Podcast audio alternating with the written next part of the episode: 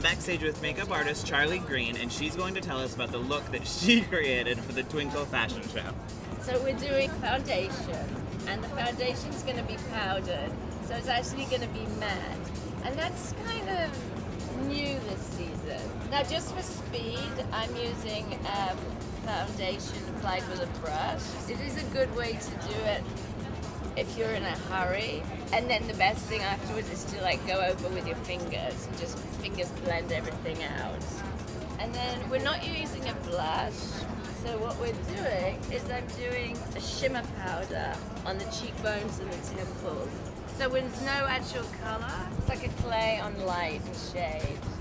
But this is just a translucent powder just to matte the skin tone down. The eyes, what I've done is I've mixed two shades of, um, of, of paint together. Uh, I wanted like a dusty lilac-y lavender shade, and it, because I couldn't find the perfect one, I had to mix these two together to get this shade.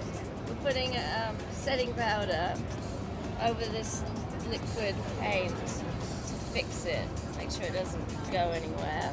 Over this, we've got this set of greys, mauves, lavenders. I'm just toning it down just to sort of make it a, little less candy tone.